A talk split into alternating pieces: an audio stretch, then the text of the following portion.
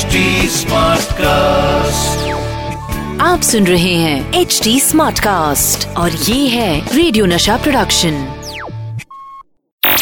ये जानते हैं क्रिकेट का हर आसन और कमेंट्री का इनके पास है फुल राशन। आ गए हैं none other than Atul Vasan. Hi मैं हूँ अतुल वासन। नशा कमेंट्री बॉक्स नशा स्वागत है आपका। मैं हूँ आरजे अतुल वासन और चल रहा है नशा मास्टर स्ट्रोक ऑन रेडियो नशा। मैं आपको बता दूँ कि इस हफ़्ते में उन ऑलराउंडर्स की बात कर रहा हूँ जिनकी कीमत बाकी के प्लेयर से बहुत ज़्यादा होती है क्योंकि उसके पास क्रिकेट के सारे हथियार होते हैं। वो बैटिंग बॉलिंग फील्डिंग सब कुछ ज़बरदस्त करता है जिन्हें मैं अपनी लैंग्वेज में क्रिकेट का गब्बर कहता हूँ। जिस गब्बर की मैं बात कर रहा हूँ उन्हें पार्टी करने का बहुत ही ज़्यादा शौक था। Man of the match man of the match आज क्रिकेट के गब्बर में मैं बात कर रहा हूँ West Indies greatest allrounder sir Garfield Sobers की, जिन्हें शॉर्ट में गैरी सोबर्स कहा जाता है। वो एक ऐसे ऑलराउंडर थे जिन्होंने टेस्ट क्रिकेट सिर्फ़ 17 साल की उम्र से खेलनी शुरू कर दी थी। और जब वो 21 साल के हुए थे तो उन्हें Wisden cricketer of the year का भी खिताब मिल गया। और यही नहीं, लेजेंडरी क्रिकेटर डॉन ब्रैडमैन ने उन्हें फाइव इन वन क्रिकेटर भी कह दिया था। गैरी सोबर जो अपने बल्ले से ऐसी परफॉर्मेंस देते थे कि क्रिकेट फैंस को यकीन नहीं होता था, और जब सोबर्स बॉलिंग करने उतरते थे तो अपनी इन स्विंग आउट स्विंग और चाइनामैन से बैट्समैन की हालत खराब कर देते थे। गैरी सोबर स्कूल के टाइम में हर एक गेम में आगे थे, चाहे वो क्रिकेट हो, फुटबॉल हो या बास्केटबॉल हो। लेकिन इंटर स्कूल मैचेस में उन्होंने क्रिकेट को ही ज़्यादा तवज्जो दी और वहाँ पर दिए गजब की परफॉर्मेंसेस जिसकी वजह से उन्हें बाबडस क्रिकेट लीग में खेलने का मौका मिला। फ़र्स्ट क्लास क्रिकेट में उन्हें नंबर दस पर बैटिंग करने का मौका मिला। धीरे धीरे वो ऊपर आते गए और उन्हें प्रमोशन मिलती चली गई। उनकी ज़बरदस्त परफॉर्मेंसेस को देखते हुए उन्हें सत्रह साल की उम्र में अपना पहला टेस्ट मैच खेलने का मौका मिल गया इंग्लैंड के खिलाफ। मैं आपको बता दूँ, उन्हें टीम में शामिल इसलिए किया गया था क्योंकि वेस्ट इंडीज टीम के बॉलर एल्फर्ड वैलेंटीन की तबीयत खराब हो गई थी, जिस पर सिलेक्टर्स ने उन्हें कहा कि भैया आप मैच खेलिए। और उस मौके को सोबर्स ने बहुत ही अच्छे से इस्तेमाल किया और इंग्लैंड के खिलाफ खेलते हुए चार विकेट निकाली। और उनका बल्ला उस मैच में बिल्कुल नहीं चल पाया। उस मैच में क्या? अपने करियर की शुरुआती तीन साल में उनका बल्ला बिल्कुल नहीं चला। उनके बैटिंग फेलियर से परेशान सिलेक्टर्स ने उनसे पूछा कि भाई तुम रन क्यों नहीं मारते? जिस पर उन्होंने रिटर्न लेटर में जवाब दिया कि उन्हें पिचेस के बारे में ज़्यादा पता नहीं है। लेकिन तब भी सर गैरी ने डॉन ब्रेडमन का रिकॉर्ड तोड़ दिया था। कौन सा रिकॉर्ड बताऊँगा उसके बारे में।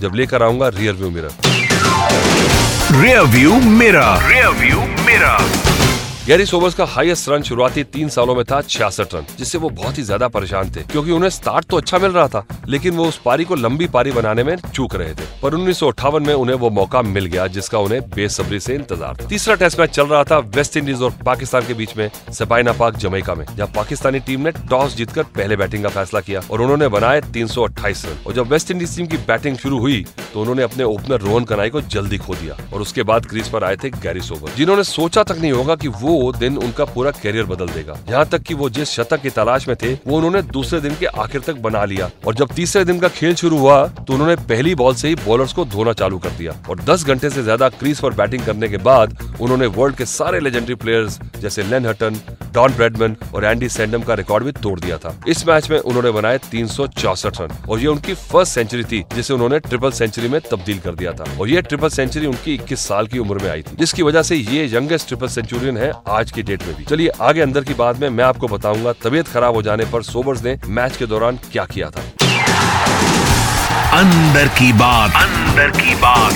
क्रिकेट एक्सपर्ट्स और क्रिकेट फैंस हमेशा यही कहते हैं कि डॉन ब्रैडमैन 125 साल की क्रिकेट हिस्ट्री में बेस्ट प्लेयर थे। पर डॉन ब्रैडमैन ने बिना कोई सवाल किए ये कह दिया था कि Garry Sober is the best player in test matches उनकी जैसी बैटिंग बॉलिंग और फील्डिंग इस दुनिया में कोई भी नहीं कर सकता। और यहाँ तक की उन जैसा versatile player West Indies team को कभी मिल नहीं सकता। और इस बात से मैं भी पूरी तरह से एग्री करता हूँ। वो वर्सेटाइल तो थे ही, क्योंकि पूरी रात पार्टी करने के बाद भी कोई बंदा फ़ील्ड पर आके शतक जड़ दे तो वो फॉर श्योर वर्सेटाइल होता ही है। ऐसा ही हुआ था उन्नीस सौ तिहत्तर में, जब वो अपना आखिरी मैच खेलने गए थे लॉर्ड्स के ग्राउंड में। ये सीरीज़ थी वेस्ट इंडीज और इंग्लैंड के बीच में। पर बड़ी बात यह थी कि उस मैच से एक रात पहले सोबर अपने होटल रूम में नहीं थे। वो पूरी रात नाइट क्लब में क्लाइव लॉर्ड के साथ थे पार्टी कर रहे थे। बेसिकली उनकी लाइफ का एक रूल था कि ज़िंदगी को जी भर के जियो और हमेशा मज़े करते रहो। वैसे हर वेस्ट इंडीज खिलाड़ी यही रूल अप्लाई करता है। और वो मज़े उन्होंने अगली सुबह तक किए। और जब वो उस दिन ग्राउंड में पहुँचे तो टीम के कप्तान रोन कनाई जो एक सौ सत्तावन रन पर खेल रहे थे, वो आउट हो गए। और उसके बाद नंबर था सोबर्स का। और जब वो बैटिंग करने क्रीज पर उतरे तो उनका हाल बहुत ज़्यादा खराब था, क्योंकि उनका सिर घूम रहा था बॉल सही ढंग से नज़र नहीं आ रही थी, पेट में दर्द भी हो रहा था, और जिस पर उन्होंने अंपायर चार्ली एलियट से कहा कि चार्ली मेरे पेट में बहुत दर्द है और मुझे जाना पड़ेगा। गेम को आप रोक दें प्लीज़ हैरान होंगे आप। इसके बाद मैच को 50 मिनट तक अंपायर ने रोक दिया। और इसके बाद क्या हुआ? वो आप सर गैरी सोबर से ही सुन लीजिए। I went upstairs to the dressing room Rohan Kanhai was captain and he said to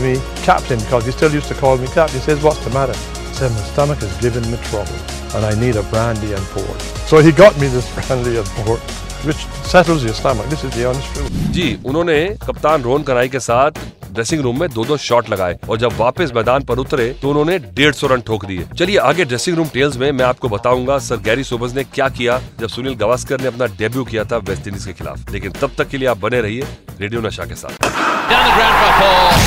Dressing room tales dressing room tales अब जो मैं आपको बताने जा रहा हूँ, उसके बाद आप भी टोटकों पर भरोसा करने लगेंगे सुनील गावस्कर की तरह, जिन्होंने ये तक कह रखा है कि वो आज जो भी हैं, अपनी लक की वजह से हैं। सुनील गावस्कर ने अपना डेब्यू वेस्ट इंडीज के खिलाफ किया था 1971 में। उन्होंने चार टेस्ट मैचेस में बनाए सात सौ चौहत्तर रन, और इन सब चीज़ों का क्रेडिट उन्होंने दिया सर गैरी सोबर्स को। लिटिल मास्टर ने इस बात का ज़िक्र अपनी ऑटोबायोग्राफी में किया था, जहाँ उन्होंने बताया की गैरी सोबर्स ने सीरीज़ स्टार्ट होने से पहले ये डिसाइड कर लिया था कि जो उनका गुड लक है, वो सुनील गावस्कर को टच करके थोड़ा उनके अंदर पास ऑन कर देंगे। और इसीलिए हर मैच से पहले Garry Sobers Indian dressing room में आते थे।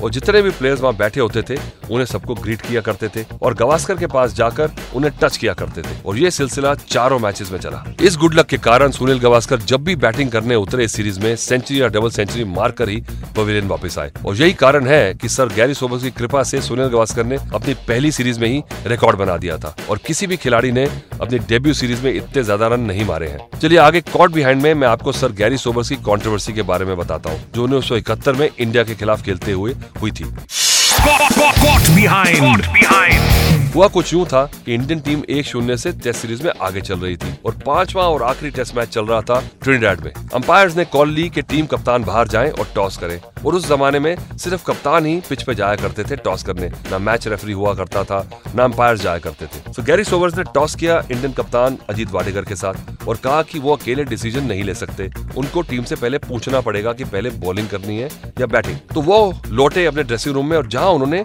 लाउड स्पीकर पर सुना कि इंडियन टीम ने टॉस जीत लिया और पहले बैटिंग करने का फैसला कर लिया वो बहुत ज़्यादा हैरान हो गए, जिस पर उन्होंने अजीत वाडेकर को पकड़ा और उनसे भिड़ गए तो पूछा कि, भाई, तू टॉस कब जीत गया? जिस पर वाडेकर ने कोई जवाब नहीं दिया। वैसे तो इस बात को गैरी सोबर्स ने ज़्यादा बढ़ाया नहीं, पर जब इन्होंने इस बात का ज़िक्र अपनी ऑटोबायोग्राफी में किया तो अजीत वाडेकर को उनके फ़ैन से थोड़ा बुरा भला सुनना पड़ा। चलिए, मैं आपको बता दूँ कि मेरे जाने का वक्त हो गया है। आप सुन रहे हैं एच डी स्मार्ट कास्ट और ये था रेडियो नशा प्रोडक्शन एच स्मार्ट Smartcast.